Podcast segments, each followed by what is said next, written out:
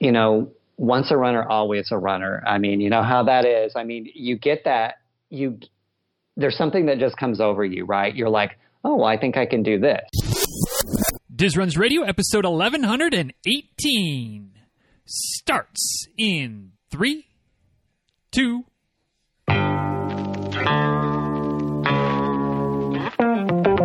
Welcome back to Diz Runs Radio, where I talk with runners from all corners of the running world about running, life, and everything in between. I'm your host, Denny Krahe, and it's just about time to head out the door for an easy run and a great conversation. So if you're ready, then I'm ready. Let's get started.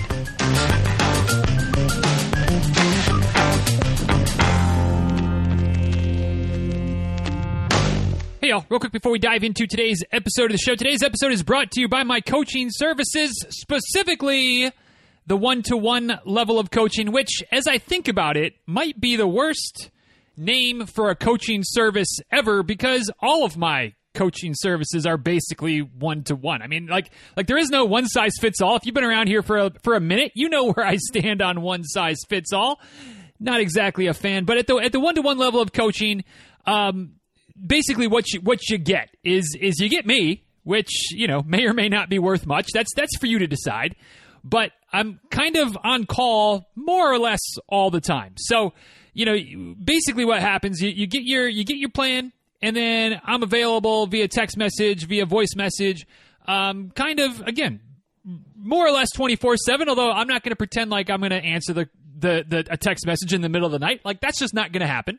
But I'm available to be messaged anytime, and uh, I get back to you relatively regularly, relatively short short order, hopefully, um, just to kind of help you steer clear. What's going on? What do you need? Uh, we also do a phone call once a month if you're if you're in need of it, or if you're not, just to just to touch base, just to make sure we're on the same page. So there's a little bit more touch points, a little bit more interaction than what is available at the coterie level. So if you feel like maybe a little bit more hand holding, a little bit more real time interaction might be helpful, but at a price point that I think, I hope, in most cases won't break the bank, one to one coaching might be a good option for you. So you want to check out the details, all the all the the fine print, and there's not really that much fine print, but all the extra little bells and whistles. Uh, check it out, dizruns.com slash one two one coaching. That's the number one, the number two, the number one coaching. Uh, you can also get there from the, the main coaching page, dizruns.com slash coaching. And at that page, you can kind of compare the different levels, maybe see if if one to one is right. Maybe you want a little bit more, go co- go concierge. Maybe maybe a little bit less is, is all right for you. Maybe the coterie is the right mix. Uh, but you can see it all right there on the coaching page. Or again, dizruns.com slash one two one coaching to get the, the full scoop on everything that's available at my one to one level. So give it a look. And if it sounds like it might be the right thing for you, hey, let's talk. Let's get you going. And now, without any further ado, let's go ahead and dive in to today's episode of the show. Hey, y'all. Uh, today's guest is another one of those folks that I've been connected to on social media for a while, kind of, you know, kept an eye on, on things casually as it scrolls across my feed, and yet, for whatever reason, never thought to see about lining up for a chat until now. And thankfully, uh, we are we are making it happen. I, I, got a feeling, as is often the case, it's going to be a fun one. So we'll we'll, we'll take it as it goes. Um, and and maybe maybe one of the reasons it's taken so long uh, for me to make this happen is because this dude is just he's just too fast for me to keep up with. But that's you know that's first world problems. Uh, we've we've talked to fast people before. It's okay. We we love the fast people. We love the slow people. We love all the people. Um, and uh, you know we're gonna have a good chat today. So one way or the other, let's get the party started with uh, Mr. Jim Gregory. So Jim, thanks for for joining us today, and uh, welcome to the show. Yeah, thanks a lot. I appreciate it. Yeah, looking looking forward to it. y'all, if you enjoyed today's conversation and want to uh, follow along with some of Jim's running and, and other things on the social medias as well, uh, he makes it he makes it simple. We love the people that make it simple. Same handle on multiple places as opposed to different differences on every platform. Instagram and Twitter for Jim, same handle both places. Like I said, at Runman317. So just like it's just like it should be. Runman, R U N M A N, the number three, the number one, number seven. At Runman317 on Instagram and Twitter. Dizruns.com slash 1118. Get you back to the show notes for today. We've got some photos. Of course, we'll have Jim's social media links uh, there as well. Anything else we talk about today that makes sense to link up will be there with the, the, the short write up from today's conversation. All the things as per usual. Dizruns.com slash 1118. So, Jim, the way we always start off each episode of the show is with a, a, pretty simple question that for some folks it's an easy one to answer. Some folks it's a little bit little bit more difficult. Sometimes I have an idea where you, where you might be going with it. Sometimes it's it's a surprise to me. Uh, but one way or the other, it's always a good place to start the conversation and see where it takes us. And that's just to simply ask, what is your favorite distance to race and why? Yeah, that's a that's kind of a question I thought you might ask, and um, very strangely enough, I would say the marathon uh, distance is my favorite to race. Um, and if you asked me that probably about 10 or 15 years ago, I probably would have answered that a little bit differently and, and maybe said 10 miler. But, um, you know, the the marathon, it, there's something about it. Um, it. It scared me to death for so many years, as it does many people, right? So I, I, I was very afraid of it. And, you know, I hired a coach and I said, you know, I'm really, you know, very interested in tackling this distance and, you know, seeing what I can do with it. And uh, went out and did it the first time and ran a three hour and 28 minute marathon in 2015. And I was like, oh my gosh. Uh, and I hit the wall. Mm-hmm. And I had no clue what was happening nothing. I, you know, people talked about the wall, and I was like, oh, I don't know what that is. I, I, I want that won't happen to me. I, you know, I'm an experienced runner. I know what I'm doing, and oh my gosh, it was the worst feeling ever. You found, you found out what the wall is like. Yeah, I found out what the wall was, and, and pretty pretty hard. You know, with probably less than a mile to go, and and I hit it. So. Um, I finished it, and I, you know how most of us crazy runners are. You finish a, marathon or a race, and you're like, I'm never going to do that again. And you know, then you sleep on it, and the next day you get up, and you're like, okay, when can I sign up for another one? So that's what I did, and um, went out and ran a three hour and eight minute in 2016. And I'm like, okay, now we're cooking, we're cooking. And I was like, you know, I want a sub three now. So I decided I wanted to move out of doing the um, Marine Corps marathon. I wanted to sort of go to another state and find another marathon. So I went to Buffalo and I thought, oh God, what am I doing? Because Buffalo in New York, there's probably hills everywhere. I should have stayed here in DC. And I went out in 2017 and actually did do a 257 there. So I was pretty pretty stoked with that. And I was like, now we're cooking. I know exactly what I need to do, and um, you know, I know the challenges that I have to, you know, juggling work, your social life, doing all of that. And I mean, let's be real. When you train for a race, no matter what distance it is, there's so much that goes into it if you really are setting a lofty goal, right? Mm-hmm. So there's, you know, recovery, there's nutrition, there's rest and recovery and all the, and, you know, whenever a coach gives you something that says you need to do easy days, you need to learn what easy means to you, right? I mean, so many of us, we think we know, but uh, we're not trusting, you know, the process. And there's that term, right? So many people say that you've got to learn how to trust the process, and so many people don't understand what that means. And it t- it took me quite a bit of of trial and error and quite a few injuries. I might also add uh, in between, sprinkled in between there, for me to understand what easy is. And I'm like, literally eight minute pace or slower is easy for me, mm-hmm. especially if I'm out there flying, trying to do um, six minute, close to, you know, high 558, 559 miles.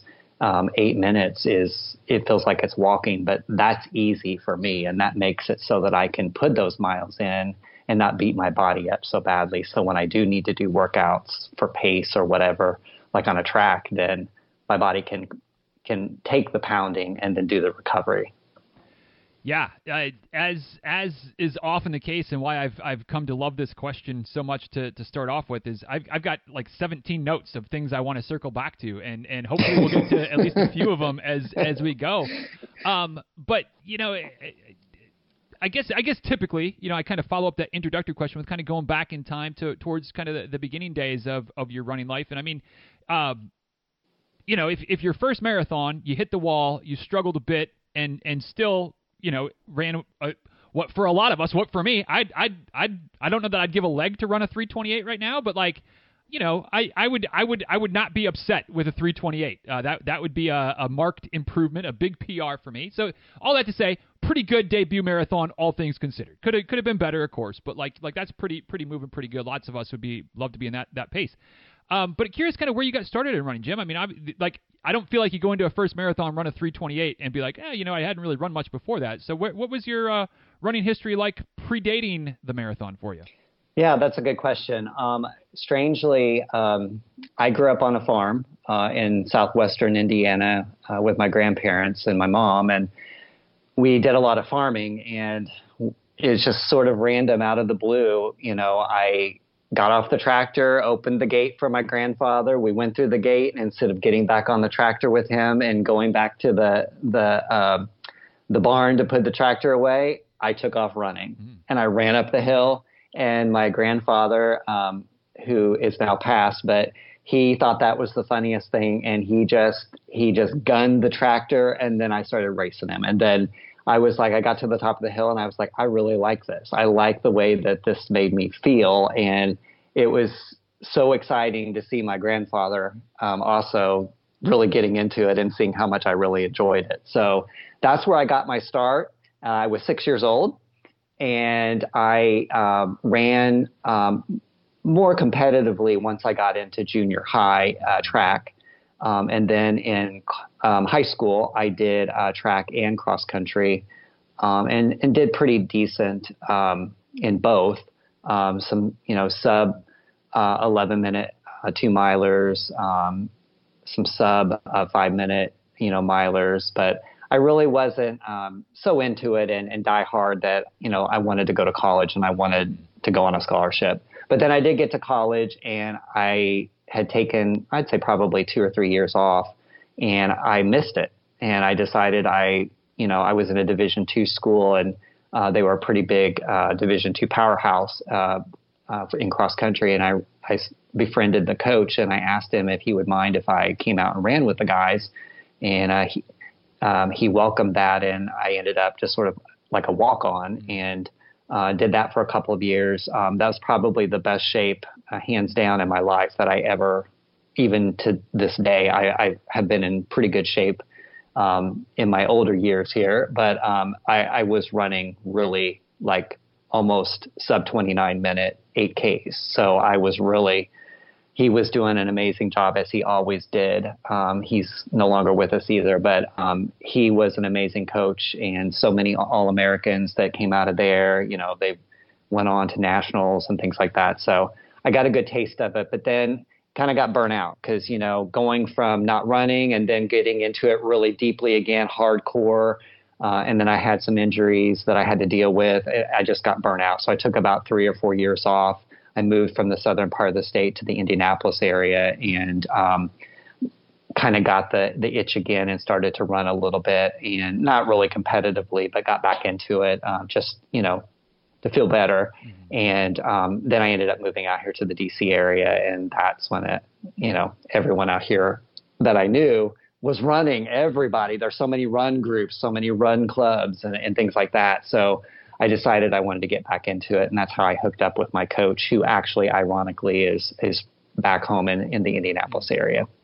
Yeah, that's the, the beauty of technology is you, you can have those relationships and, and work with folks, and doesn't always have to be to be local. And yeah, just the the the the uniqueness of you move from an area and then you connect with connect with the coach back there. That's it's uh, funny how yeah. how that kind of shakes itself out.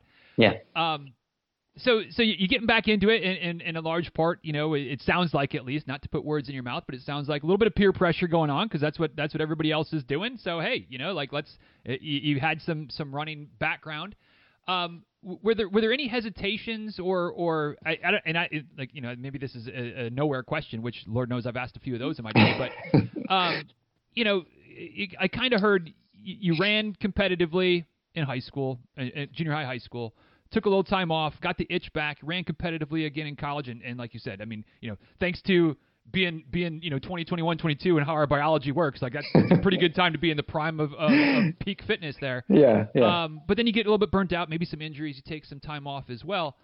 When you when you started to come back to it in DC, was it was, was there a desire to be as competitive you know maybe not obviously competing in, in, races like for first necessarily but like like to push yourself to go harder was it more of a of a leisure time activity as you started to get back into it yeah it was i would say yeah definitely. It was a little bit more uh, leisure uh, when i first started back out doing it. But then you know once a runner always a runner. I mean you know how that is. I mean you get that you there's something that just comes over you right? You're like oh, well, I think I can do this, right? So you set a goal and you're like, okay, I achieved that, you know, short term goal. And then you're like, oh, I think I can do this too. So you set another goal and then you're like, okay, now this is enough. I need to actually get back into this. So that's really how it sort of progressed. It was just more setting very short term goals for myself. And it could have been just as simple as get through a month of being injury free, right? It was very, very measurable and very, very simple in some folks' minds some that you could do some of those things and then learning again how to run easy and how to run, you know, some of those runs a little bit harder. So that's sort of that easing back into it. That's really how I structured it. And I tried to approach it from that standpoint. It didn't always work very well, but it, it, it got me where I needed to be. I mean, I, I was injured. I was injured. I'll just be, I mean, transparent and honest. I was injured because I didn't know what that easy meant. And I was going out and every run was between, you know, seven and seven thirty pace, and you can't do that. You just cannot do that and sustain that for something when you're trying to trying to sustain that over a period of time when you're first coming back into something. I, I totally agree, and and um, it, since it's come up a couple times, that was one of my, my notes from the beginning of like, well, let's get back to this easy running thing, and now it's come up again. So we're not going to look a gift horse in the mouth. Let's let's let's hang out here for a minute if you don't mind. Um, yeah and and I'm you know pretty pretty open about my bias towards heart rate training and, and what, again heart rate easy zones like like you can class it how you want it and there's different mm-hmm. you know, some some nuance between the, the different you know a little bit of nuance between them but like it, it, at the end of the day it's about keeping your easy runs easy and making sure that that you yep. um, aren't pushing too hard all the time so that when it's go time whether it's a workout or race day like you're fresh you're strong you go and it hopefully you know doesn't lead to breaking down as much as if you're pushing too hard all the time Right. Uh, sounds like injuries were a bit of that that puzzle of helping you figure out that like you needed to to slow down and, and run easy, actually run easy when you're supposed to run easy. But um, like how long of a process did that take? Because I know for some, and I'm raising my hand for this one, it you know it might make sense, but it's it sometimes takes a little while to fully embrace and fully accept that like well, I can't always necessarily keep up with everybody on these runs because they're running faster. Either they're running too hard or their easy is faster than my easy. Um, how long did it take you to kind of really embrace this idea of, of keeping your easy runs easy? Um, I would say I'm still working on that today. Yeah. Yeah. Um, but I will say that probably it took about three, four years before I actually truly trusted the process and understood what that really truly meant. And it was all through trial and error. And unfortunately, the error many times was an injury. So um, it's a struggle. It's a struggle um, you know, even you know, we were talking before we we started with the weather. I mean, I absolutely loathe running in cold weather. Mm-hmm. And I always have, I probably always will. But you know, the thing is, if you sort of just embrace it and sort of suck it up, so to speak, and because you never know, you have to train for every type of condition because you don't know what Mother Nature is going to send to you on a race day. It could be 32 degrees and snowing like crazy. I mean, and you got to figure out what you're going to do. Are you going to not start? Just going to walk away? Or did you put all those hours and, and all that work in and you're going to give it a whirl and see what you can do? Mm-hmm. So, um, yeah. Okay. Um, yeah. And, and, and, you know, embracing the, the slowing down, running easy, um, it, it is a process, and, and, and, I'm glad that you pointed that out. And, and you know, it, it is something that, that takes a while to, to fully embrace. And, and maybe it's something that, that I don't know. Like there's always that, that, that maybe there's always that little bit of of um, I don't want to say doubt, but like there's a hesitation of like, well, maybe you know, maybe today I could I could get away with going a little bit harder. Mm-hmm. Is that something that you still deal with as well? Yeah, I, I do find myself sometimes um, uh, I'll just be very. Uh, I'll just throw myself under the bus here for you. Um, that's what we do around here, Tim. Like I, have I've been under more buses than I care to admit. You know. Uh, that first mile is always uh, just nuts for me, and, and, and, you know that control of of not having that adrenaline that's literally you know coursing through all of your body. Your heart's up in your up in your throat, and you're just you you find yourself going out and you're like, well, crap, I just went out so fast. What did I just do? And now I got to slow down. And then you got, you know, is this going to mess everything up? And, and then you got to sort of balance that piece of it out. But you know, that's how I am. Even with um, running these easy runs, I end up finding myself going out in the first mile, and I look down and it says 750, and I'm like, that's not what I intended to do. I meant to go 815 or slower, and then I end up finding myself balancing out and then getting around 810 and then I look at my watch and it's around like 811 you know as an average whenever I finish up even with that fast fast uh, first mile. But that's what I struggle with. I really do. Honestly it's that first mile of trying to run that easy. Mm-hmm. but once you can master that I mean it's really interesting. It's sort of that whole it's even mental preparation if you really want to think about it. That's really what this is. You're you're preparing yourself for what your race conditions are going to be. You're just going to be going a little bit faster. Yeah, that's that's that's true, and especially for the longer distance races. Um, you know, like like you said, it's it's exciting. The adrenaline's going. Sometimes there's a pretty good atmosphere. Maybe there's cannons or there's fireworks or something like that.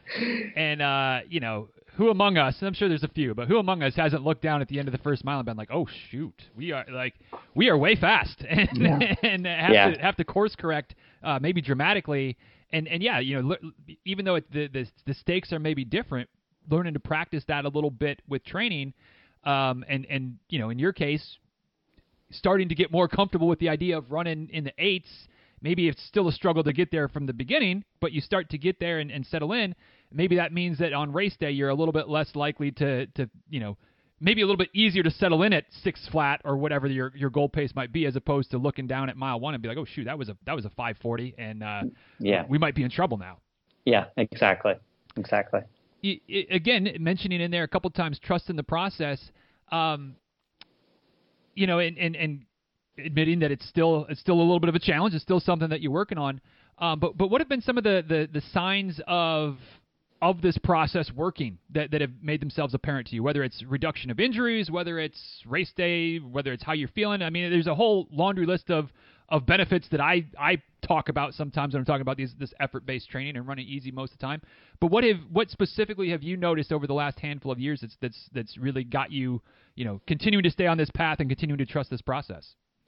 Yeah, um, good question. And um, I, I, find myself at the end of every year just sort of looking back and seeing exactly what were the successes that really um, got us to the end of the year uh, in one piece, so to speak. But um, I, I, go back uh, as far as 2018. I, I'll just kind of quickly give you sort of an example. That's actually when I ran my current marathon PR, which was at the Berlin Marathon. I ran a 248 there. And I just, at the end of that year, I sat back and I just sort of examined and looked at what did we do leading up to that. And I'll just be very honest with you. It was literally building from 2015, 2016, 2017, all of that training that we did. It all was sort of like I, I look at it like a ladder. It's it's one of those rungs that gets you to that that goal, uh, that a goal for a marathon, for example, that you that you've set for yourself and it, it came down to i mentioned this earlier it was like nutrition. I mean i was right on top of all of that. I was getting eight plus hours of sleep every night. I mean good lord i would i would give anything to get eight hours of sleep now and in in, in 2022 um, and the recovery um, i mean i was consistently doing I, I mean i had someone i had someone a massage person that was working with me I was, um, you know, ice baths, all of that stuff. I was just, all of that stuff was so consistent. And that's just it. It was consistency. And it wasn't, there might have been a day or two a week where things, you know, maybe the nutrition, you know, I, I fell off the ladder a little bit, but I was always back on the horse and I was, I was right back on. And it, it just seemed like all of that stuff clicked and it just was sort of building on the process from 2015, 2016, 2017, and boom, 2018 I got on that course and it was like, I'll tell you when I run a race and I get my goal, my, my A goal, I don't remember anything from the race at all because it was just, I was so zoned in there. And when I finished and I looked at that time, I was just like, I can't believe we just did all of that. We put that all together and it all just clicked. So that that's one of the things that I always that, that's a bit of advice that I always I try to tell the people when they don't make their A goal or maybe not a B but they they grab a C goal during a race is don't get discouraged because this is just a building block to get you to that A goal because if you can keep practicing all of that consistency and you do that over a period of time, I have no doubt you're going to make that A goal. And, and that's exactly what it was. Yeah, that's that's such a good and, and difficult thing to, to maybe accept sometimes when you when you have a bad race. But it's such a, an important thing to, to keep in mind is that, um, you know, the, like like the way I've I've said it before, and it sounds like we're on the same wavelength. Like like the training builds upon itself, and even mm-hmm. if the mm-hmm. result on race day isn't there, like that's that's odd data point, right? And so like like and it sucks, and it's it's frustrating, and it's it's it, it, it's it's not ideal. But if you keep doing the work, um, you know the the odds of the next race going better are that much better. So it's it's just it's it's it's big picture thinking, which in the moment is tough. Um, but but this whole endurance scene, this this running distance running thing, like it really does build upon itself um, year over year, uh, provided you can stay consistent. Yep, exactly, exactly. So so I, I, feel like maybe this is a ridiculous question, but again, you know, uh, throwing myself under the bus. When when have we ever hesitated to ask a ridiculous question around here? Um, you know, everything sounds like kind of really fell in line. You you were doing all the things. You were getting the sleep and the body work and the recovery and and and you know, the proof's in the pudding. You know, 248 marathon, pretty solid PR. Um, and then you, you, you slid in there. You know, gosh, I, what I would give to to not get eight hours of sleep now. Why why why why are some of those things falling by the wayside? Is it just like it was just an impossible level to maintain doing all the things that that meticulously? Or or what is what has changed that now now 8 hours of sleep sounds glorious instead of just like part of the normal routine? Yeah i think for myself I, am a i am an, an early morning runner. So i usually am watching the sun come up whenever i do my workouts and and, and my my runs. But uh, even on the weekends. I can't sleep in. Um, I'm always up at 5 a.m. I'm out the door usually by 6:30, uh, quarter to seven, or sometimes even earlier, depending on how far we have to go. But um, it's um, it literally means going to bed at 7:30. Right. It's it means getting yourself um, off the couch, turning the TV off, getting your nose out of the book, whatever it is, out of the you know out of your phone. That's one of the biggest things that I've had to try to break myself of is quit scrolling mm-hmm. and turn that off at least an hour before I go to bed because it is so true. I mean, that really messes with your sleep. It really, really, truly does. And it, for myself, it has. Um, but I think the thing, I'll be very honest with you, as I've gotten older, I'm getting up in the night and it's disrupting my sleep and I'm not consistently getting a full, full on, consistent eight hours of sleep. It's literally, I'm I have to toy with when do I turn off uh, liquids mm-hmm. intake uh, so I'm not getting up multiple times in the night and making sure I'm not dehydrating myself right. by doing that and, and, hydrating through the day. So I, am I'm, I'm toying around with it and figuring it out. But um, I also have a dog. Um, I have a senior dog who tends to not understand what daylight savings time is. Who thinks that 4 a.m. is 5 a.m. when we normally would get up. So that has been a huge struggle for for me. Uh, love him to death, but I, you know, Pops needs a little bit of sleep here. I, I need to be able to recover, but.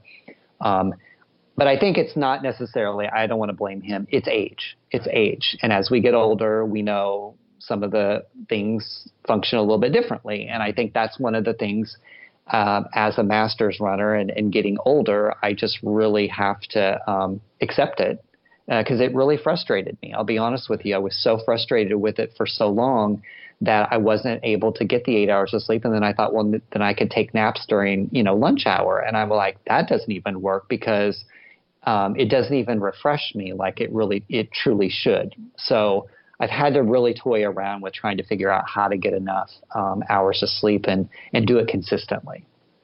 Well, and and I feel like, and and I'm, I just I guess, I guess I didn't just turn 40 because my birthday is in a few weeks and I'll be 41. So I guess I just turned 40 almost a year ago.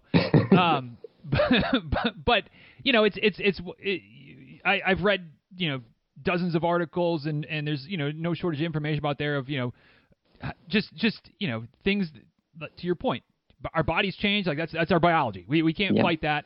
Um, but but you know different different stages in life. I mean, clearly, you know, like like you kind of made a joke earlier about you know when you're when you're 22. Well, you got the bio- everything's in your favor. Like of course you're in the best shape of your life if you're working hard at that point. Yep. Um, and and so you just you know without being dismissive, like like that's just part of the process of continuing to change and adapt. Which I guess is getting to the question then of of other than you know sleep isn't quite what it what it used to be, and it's it's for for all of the different reasons.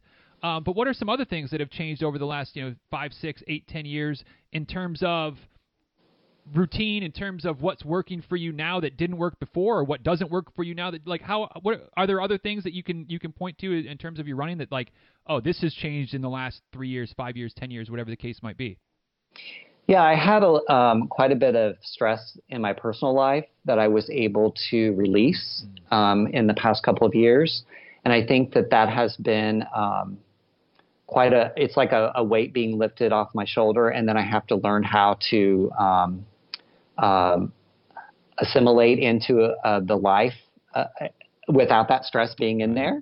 And i think that that has been um, uh, quite honestly um, the positivity. It's you know i'm a firm believer if you give positively out you're going to get it back. You're going to get positivity that's going to come back right? You give the po- positive energy out it's going to come back. It's going to find you. And I think that once I was able to sort of get some of that stress out of my life permanently, um, where I was struggling a little bit with some of those other consistencies in the training, um, I mean, I'm not gonna lie, I was still running, able to run some sub three hours, but it just wasn't truly at the level. I mean, 250. Uh, I, I, think I, and 257 recently is what I ran in Chicago, but I I know in my heart that I can go faster than that. I truly believe even I can go faster than 248. It's just I have to build all of that back up right. and get that consistency uh, level back to what it was before. Uh, and I, and let's face it, you need perfect conditions for a race day, and you just you know that that's always a um, it's a chance. It's it's always chance with what you're going to get. You know, I said I joked with you earlier. I hated running in cold weather. I ran Chicago in 2019 and ran 250, and it was like 40 degrees and freezing. And I couldn't believe I ran a 250. I said, "How did I do that?" It was freaking cold. I I was, but I was cold at the very beginning. But then when I got out there and got into it, you know, you warm up, your body warms up, uh, and I felt perfectly fine. But yeah, yeah, I think it's just getting rid of some of that negativity and some of that stress that was in my life um, has helped to kind of get me back on the path of the consistency that I saw before. Um, and then, you know, you mentioned a question about, you know, we, we were joking a little bit about as we get older and our biology changes a little bit.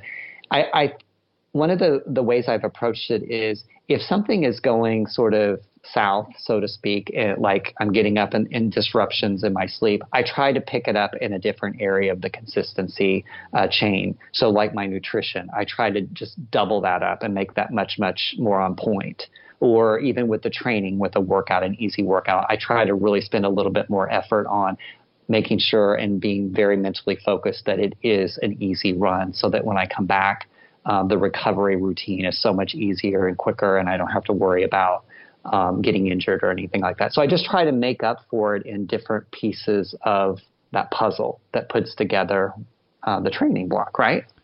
Yeah, I think that's that's a brilliant um, way of going about it because it's it's so easy and, and I mean I'm guilty of this and I know I know plenty of folks are, are guilty of this sometimes of of losing sight of the fact that like not everything like we, we we're an ecosystem, right? Like our body is is all of the things are going on at the same time. And it's it's easy to be like, oh well, my running is separate from my personal life, is separate from my my whatever, from my work life. Is is like like, and there are all these different buckets, and like yeah, they kind of are, but at the same time, they all flow into and out of each other. And mm-hmm. so, like, yeah, if if if your sleep is being disrupted because that's just how it how it is right now, and, and potentially how it's how it's always going to be, like you could have a pity party that like I can't get my eight hours of sleep, but it, but like it's a sliding scale, right? So like, yeah, you're, yeah. you're not getting the refreshment there. But what can you do to to you know clean up the diet a little bit so there's less less stress there, or what mm-hmm. can you mm-hmm. do to make sure that you're maybe you know maybe pulling back the amount of higher intensity workouts you do so that you're still getting them here and there but there's less overall stress. Like like it, it's it's all you know figuring it out and kind of, of, of trial and error and figuring it out as you go. Yeah. But you know, just because to to borrow a line from one of my favorite movies when I was, you know, six or whatever, uh, The Sound of Music, when when one door is closed doesn't mean there's not another window open somewhere. So like like yep. how can you you find a different way to get to the same you know the, the same means to the end? Yep, that's exactly right. Another thing that that's come up a couple times, Jim, kind of shifting slightly, but yeah, it's still it's still I'm sure there'll be some overlap here. Um, some injuries along the way, and Mhm. and I don't know if you know this about me or not. I, I I've come to accept that not everybody knows everything about me when we start these conversations. um, but my background is in athletic training. I, I was an athletic trainer for years before kind of doing whatever it is I do now with talking to runners and, and things of that nature. Um, but all that to say, injuries are kind of my jam. Like I could, I could talk about injuries and, and injury prevention and, and all that kind of stuff uh, till I'm till I'm blue in the face. And we'll try not to to bore all the people with too much injury talk today, and maybe not uncover too many old old wounds. Pun somewhat in, intended there. Um, but but what's some of the the injuries that you've dealt with in your running career? Yeah, I've had um, stress fractures uh, in my foot, in my tibia, and um, that was um, quite painful and quite. Uh, it happened in a marathon. Um, I've actually torn a muscle during a marathon. Uh, finished it. Uh, actually, was limping finishing it, but I wanted to finish it. Um, I've had um, some some stress reactions. Um, seems to be a lot of the injuries are below the knee. Uh, when I first did, you know, we talked a little bit about sort of uh, once I moved here to the DC area, sort of easing back into it. It was IT band, and it w- started in one leg and then it went to the other, and I had it in both of them, and I ended up spending uh, time in physical therapy and kind of learning some of those uh, stretches and things like that to to kind of figure that IT band out, and that's when I um, decided to bring in a massage person to kind of help um, you know work with some of the the flexibility and, and working with me with you know working some of those kinks and things out after some of those hard workouts and that that consistency as well as some of the other um, stretching ice baths and things like that that I was doing uh, tended to really give me some good uh, results uh, in the end. But um, I tend to not be able to go much longer than 250 to 300 miles on a pair of shoes. Um, I do blow through them pretty quickly. Um, I pronate out very uh, heavily, uh, more so on the left side than the right side. And I just find that I wear the tread and that down and I don't get the support that I need, and I tend to have to rotate them in. I do rotate quite a, a few pairs of shoes in, depending on, of course, the distance. But um, I have found that that's one thing that helps to sort of do some injury prevention is being able to do that. You know, not all of us are able to do that, and you just have to figure out how. You know, experimenting. We've said that so many times during this discussion, but you just have to do trial and error to try to figure out what's going to work best. Um, but the big thing, obviously, we've talked about already is just being consistent and being smart with your training and understanding. You know, now when coach gives me the workouts, it isn't lowercase easy, it's all caps easy. so, uh, you know, I take that to heart. I really, truly do. When I see that, um, I make sure that, you know, whenever I leave the, leave the, outside the door I, that's where my mindset goes. It has to be easy. Even if i go out in the first mile it's an 835 or an 840 i'm going that's easy. And now i can work my way through. So. Well and and i would argue to a to a point but like you know d- to to make the point that on an easy day you almost can't go too easy. Like Mm-hmm. you know you, you can you can make an argument well if i'm just walking well like and not that walking is bad but like it's not running so okay. Like like okay there's there's a little bit there but like you know other than other than our pride, which which you know is is a thing, like you know eight thirty, nine, nine thirty, like like it's all still mostly the same level of benefit in terms of keeping it easy, low stress, building the aerobic system. Um, so I, I think sometimes, and, and it sounds like I feel like we've kind of touched on this a few times. Like it's it's getting the brain to cooperate, and that that Yeah. can be the hardest piece of the puzzle. yep that's right that's exactly right Yeah. Um. So let's see where where are we at here? We got we got some injury talk. We've got some some slowing down and running easy talk. Like all all kinds of things that I could keep diving into deeper and deeper. But um, maybe one last injury type of question, and we'll we'll get off Yeah. of that before we wrap things up. But um, sounds like you know a variety of things. It sounds like it hasn't been just like the one. You know, like, like sometimes we know those runners where it's like it's it's always plantar fasciitis or it's always IT band, and it's just like you know you almost set the clock by it every every six months. It's going to flare up or whatever the case might be. Yep. Um, sounds like you've kind of been been all over the place. Which which on the one hand, I almost feel like is almost more difficult because it's it's harder to to be able to address that like this is the thing I need to keep working on. You know, if it's if it's if it's plantar fasciitis, I need to keep stretching my calves and, and massaging the balls of my feet, and like hopefully that'll more or less take care of it. Um, but but what's what's your injury prevention routine look like look like these days? I mean, with with hopefully you know knock on wood, hopefully pretty decent health. Um, at this point, how do you how, what what kind of things do you do to maintain that as much as possible? Yeah, I think I take um, pretty much all the uh, the bits and pieces that I've learned over the years. You know, either if that's from a physical therapist, if it's from my coach, if it's from you know um, any other professionals that I've worked with during injury. Um, I take all of that and I try to utilize that in my routine.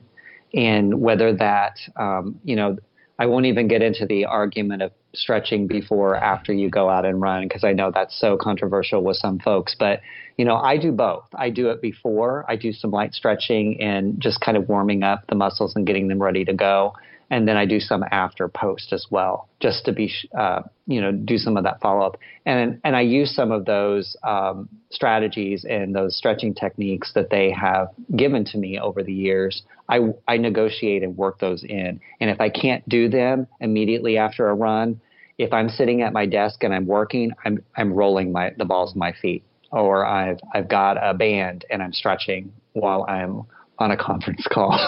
so, I mean, I'm doing all these things that, you know, obviously they have no idea what I'm doing, but I'm, I'm, I'm getting it in.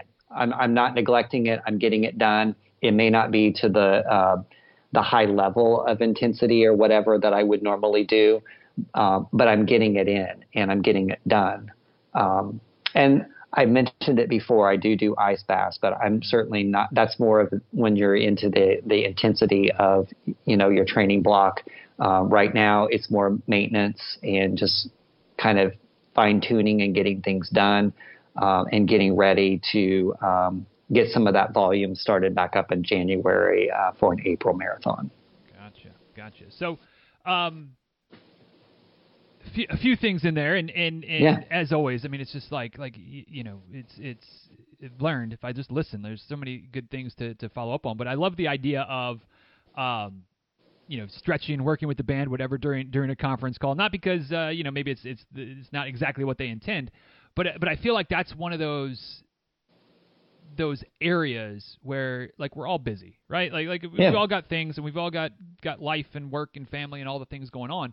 Um, but there are opportunities potentially, and not everybody has the same the same situation. But but you know, if you can be a little bit creative, like like there are ways to kind of mix in stretching during a during a conference call or strength training while you're you know whatever doing this or doing that. And it might be quote unquote just body weight, but like that's okay, and that's mm. that's certainly a lot better than nothing. So yep. I, I, just I just I, I love that you mentioned that because it's it's there are ways to to you know, maybe in a perfect world, we'd all just be able to sit down and stretch or massage or foam roll or whatever for 20 or 30 minutes, like at the same time every day. Yeah. But in the real yeah. world, sometimes you got to mix it in at various points and, and it's six minutes here and it's a minute and a half there and it's four minutes there. And, and like at the end of the day, if it adds up to 15 or 20 minutes, like that's still pretty productive. Exactly. Exactly. And you're still getting some consistency because you're still doing it. Yeah, absolutely. Yeah. Yep. He, he says while reminding himself like don't be afraid to take your own medicine on this one you know like uh, this is this is important stuff yeah while i'm rolling my foot talking right. to you there you go there you go i love it i love it so you, you mentioned um, earlier talking about uh, you know kind of the, the, the trust in the process and things pay seeing things pay off that kind of towards the end of the year you kind of look back and, and, and kind of highlight some of the wins what worked what hadn't and and you know seeing as as we're timely, we're recording this just a couple minutes before the end of, or a couple minutes, a couple of weeks before uh, the the end of 2022. Folks will be listening to it just a couple weeks into 2023. Um, what, what are some of the things that, and maybe you haven't quite gotten there yet. Maybe, maybe you're still percolating a little bit. In which case, again, you know, ne- never be afraid to ask a question that goes nowhere. But ha- have you looked back a little bit yet on on 2022 and kind of started started that process of of processing this year and, and kind of what what uh, what stands out to you from 2022? Yeah, um, I actually have. Um, I actually today is the first day um, I, I'm off the rest of the mm. the year from work, so I've already started kind of jotting down some of those pieces here and there uh, of what worked and and and what may not have worked so well during 2022. And I I will just say to you, this was an injury free year for me. Uh, this training block was was injury free. We uh, were pretty consistent. Um, you know, you know, I w- I won't even get into, you know, the past couple of years. I, I don't even want to, that's a whole nother conversation to have with you. But um, um, it, it, felt good to get back out there and actually have some good consistency and do some smart training and not not be injured. And then still, while I didn't hit my my A goal at Chicago this year, I still did a sub three, which is fine. I, you know, I was happy with that. Um, you know, I was it was a good situation uh, with what happened. It taught me a lot of lessons. Um, I think that's the first and foremost thing uh, it, that I have jotted down on my notes is it was a it was a good injury free training block. Um, the other other piece of this is we did a lot of track work for pace, and um, I can still be fast. And that was very shocking to me. And it was very hard for me to accept that I could still go out there and bust out a 530 mile on a track and dip a little bit below that on occasion when we were doing some some pace work. So uh, I'm kind of this will be forever etched here. Everyone will know this, but I'm kind of getting the itch to get on a track and do some races in 2023. So that might be something uh, to look look into. Um, I'm I'm thinking I'm more of an outdoor versus an indoor track runner, but um, you know I might be open to to doing some something indoor. But um, yeah, I mean, those are the two things that stand out, and and then consistency. I was able to actually, you know, kind of get a routine down, um, and, and, really be consistent with the training. Uh, some of those things that we talked about earlier. Uh, really, really focused a lot in on some of those things. Um, I, I had to say no to doing things uh, in order to be able to to really work on some of these things because it was important to me. I wanted to really hit this A goal. And the only way I could do that was sometimes you sacrifice and, and you say no to doing things, uh, you know, with friends or family or whatever. So um, I think those are sort of the top three things that sort of stand out to me that I have identified so far um, for 2022. That's that's some good stuff, and and uh, I kind of feel like like I, have started to also begin my my process of kind of looking back, and it's been it's been a, a, a big year of change for me. We moved and a whole host of other bits and bobs, but it's just like like so I kind of feel like I'm at the opposite end where like like my consistency kind of fell off with a lot of things in part because of the move and, use that as a, as a little bit yeah. of an excuse, but also like we've been in the new place for four months and like how come I haven't gotten back on track with some of these things yet? Well, because you know whatever. But like like it, it, it you know it maybe and maybe there's there's somewhat something of of something there of like consistency is is maybe ideal perfection and consistency are not the same thing. Um, but the trick is when when you do get disrupted, whether it's an injury, whether it's a life situation, whatever it might be, um, you know, figuring out how to get back on track with that consistency as quickly as as smartly, but mm-hmm. also quickly as possible, um, is is a big piece of the puzzle of of avoiding too much regression, maybe increasing your injury risk, things like that. Yeah. Um, and and yeah, in the perfect world, you just don't you don't lose the consistency, and that's clearly paid off for you this year. Um, but also maybe there's some lessons learned in the past of when you have fallen off, like you got to get back on, and it, it's it's not always easy, but that's what what is required. Yeah, yeah, and I think the other important thing too is give yourself the grace that if you do fall off, right. um, just give yourself the grace, and it's okay. It's okay it doesn't mean you're not a runner. It doesn't mean that you still don't have goals and, and, you want to do things. It may just be that you have to build a little bit more in order to get to that point, and it's okay. Yeah, yeah. So, uh, looking ahead to 2023, you know, you, you, dropped a little hint that maybe there's a little bit of track work going on there, which which could be exciting and and uh, a whole different different challenge, but also maybe harkening back to to those early days of of running, you know, junior high track and, and just getting out there and hammering. Um, anything anything else that, that you that you care to share in terms of potential options, goals, races, things like that, looking ahead to 2023? Yeah, I um, I'm already uh, signed up and uh, accepted into Chicago. I'm going to go back to Chicago. Um, I really want to. Um, my goal is a sub 240 is really what I want to I want to go out. I was on pace for that uh, this year, and, and just ha- after the half halfway point, a rookie mistake got me, and and it took me. It just was downward spiral from there. So I really kind of want to go back and do a little bit of uh, redemption there, um, and then just wanting to try to throw one in in the spring and um, head back to Indiana. I'm, I'm thinking of, of, hitting up the Carmel Marathon and, and, trying that in April at some point.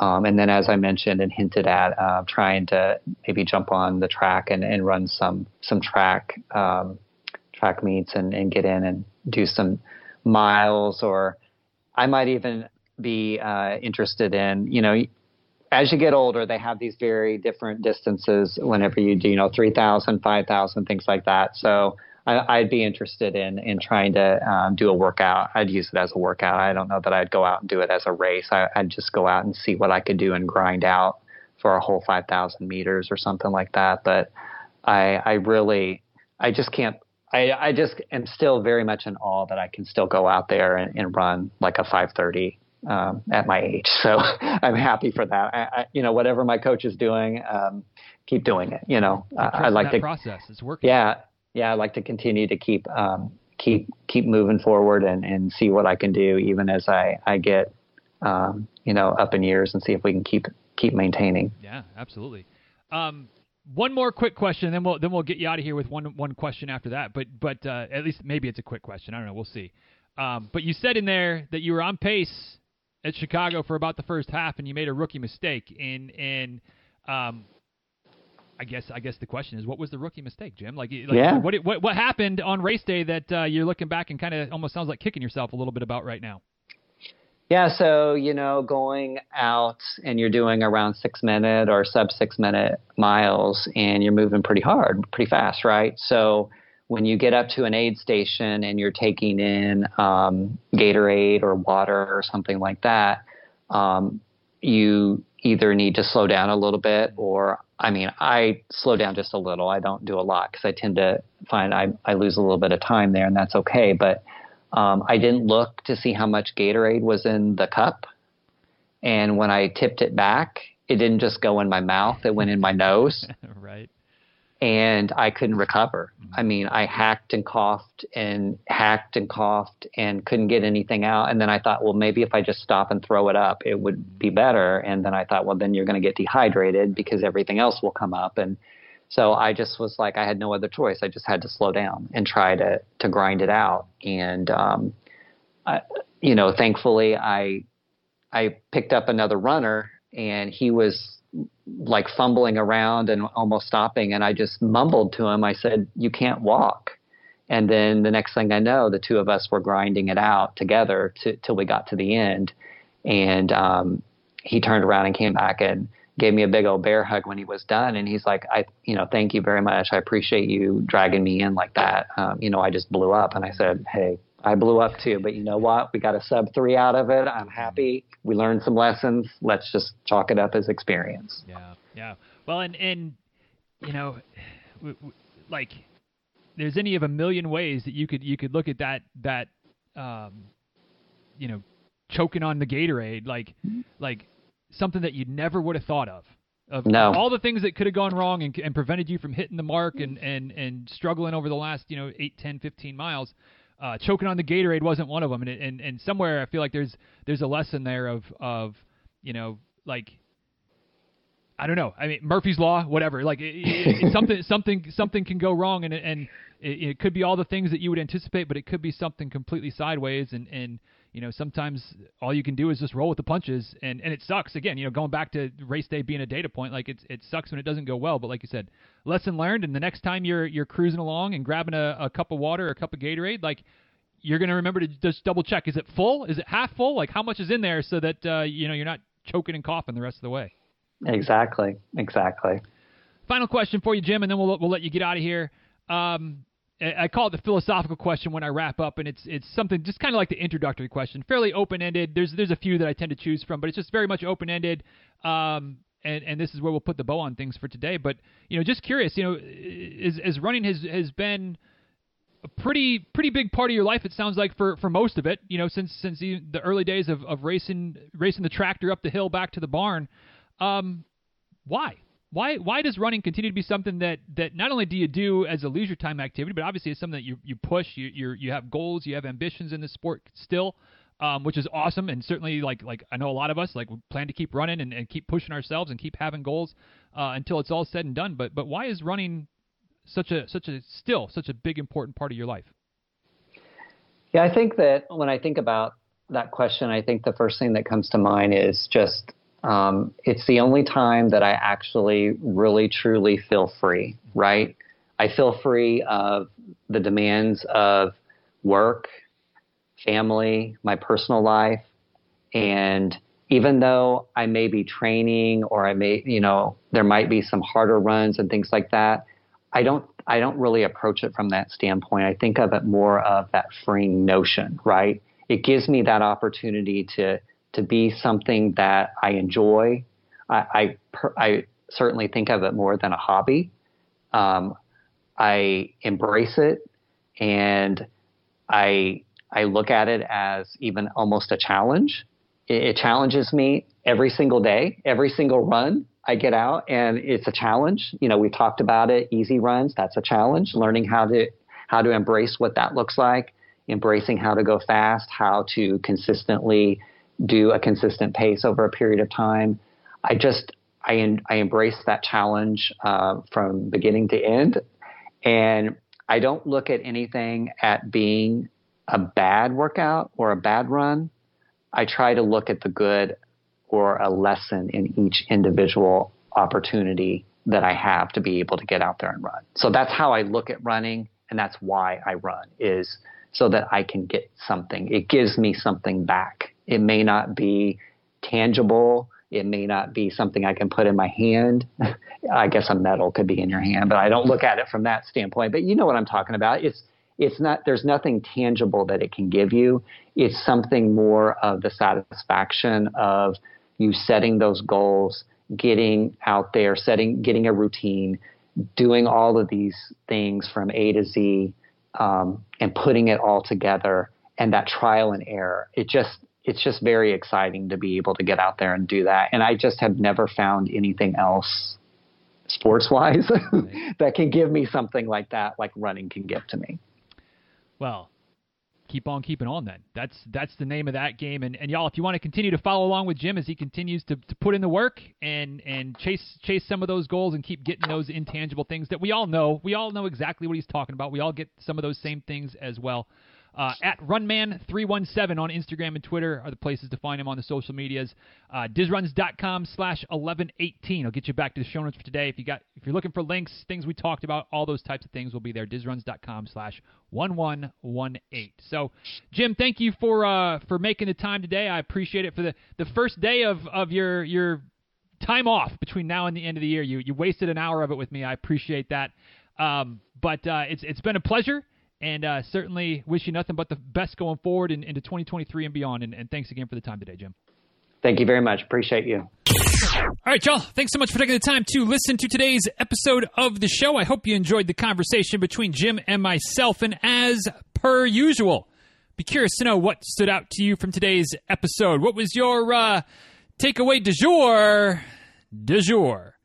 Uh, for me, there were there were several, but I think I think the the biggest one that, or at least the one I'm going to go with, maybe it was not the biggest takeaway, but uh, the, the one that I'm going to go with today was when Jim was talking about you know taking taking time at the end of the year to kind of reflect back on what worked, what didn't, but also recognizing that you know sometimes the the successes that he had, um, you know, for his PR marathon when he was talking about, you know, it was it was three four years of work that ultimately led up to that to that PR and, you know, I mean, I know I talk about being patient. I know I talk about being consistent quite often.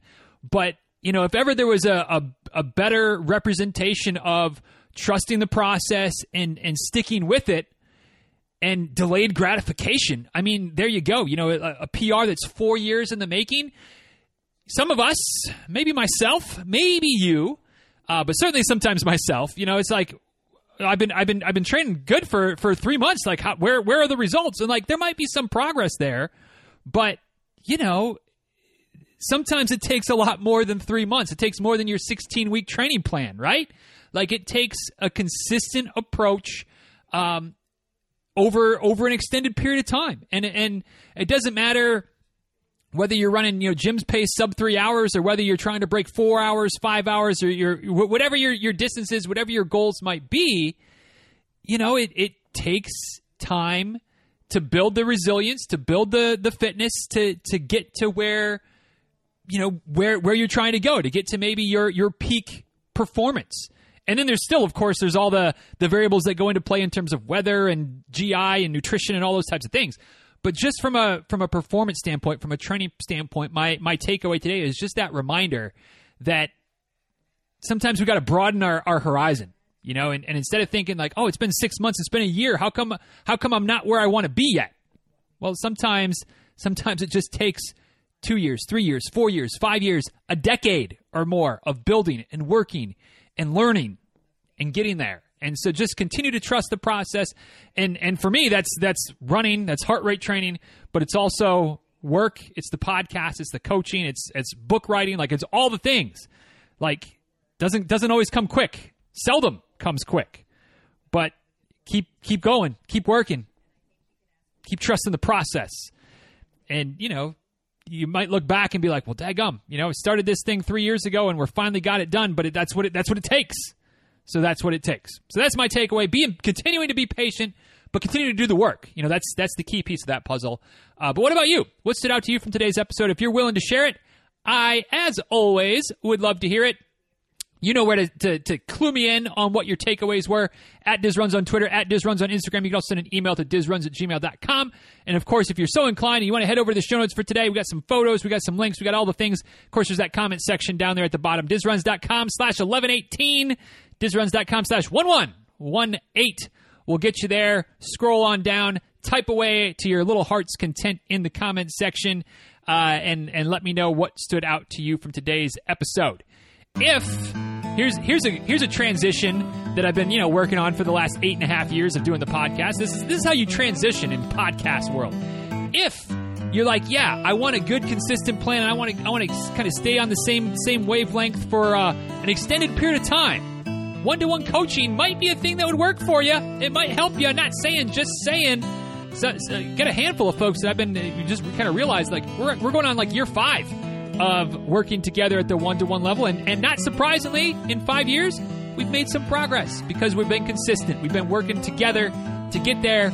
If that might be something that would be useful to you, or at least something that you want to look into more of, dizruns.com slash 121 coaching has all the details, all the information. And of course, if you have any questions, just let me know and I'll do my best to answer the questions.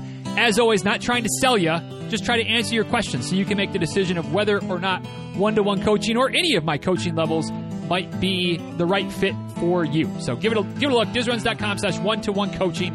And with that, we'll go ahead and wrap this one up, y'all. Thanks for the time and attention. Hope you enjoyed the conversation today. Uh, thanks for taking Jim and I with you. And until next time, y'all, be well. Take good care. Thanks again for listening.